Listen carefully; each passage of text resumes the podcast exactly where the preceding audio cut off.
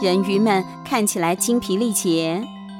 林英丸试着将一匙盐撒在浴缸里，一沾到了这些盐分，疲惫不堪的人鱼们终于发出了满足的叹息声。过了一会儿，好像呢是补充满了能量了。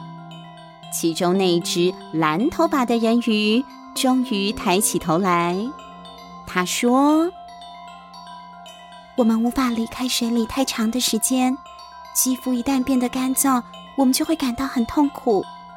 这些盐水让我们感觉舒服多了，真的非常谢谢你们。”林英丸惊讶地问：“难道各位是从海里走过来的吗？哇，那真是不得了！”这里距离海边相当的遥远，你们一定很难受吧？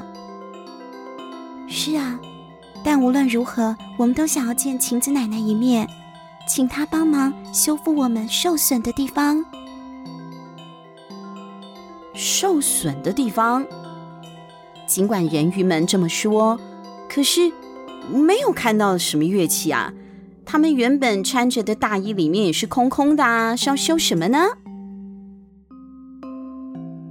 我们真的十分困扰，海里没有人可以帮助我们。人鱼说。几分钟后，小五冲进晴子奶奶的房间，奶奶正躺在被子上，呈现大字形熟睡着呢。听她的呼吸声，似乎现在睡得很沉。小五心里虽然觉得，哎呦，真的很不好意思啊，要把你吵醒了。可是呢，他还是狠下心来，试图唤醒奶奶。奶奶，奶奶，奶奶，你快点起床啦！人鱼是人鱼来我们家了，他们的喉咙很沙哑，没有办法发出美妙的歌声，想要请你帮忙治疗。奶奶，你快点醒醒啊，奶奶！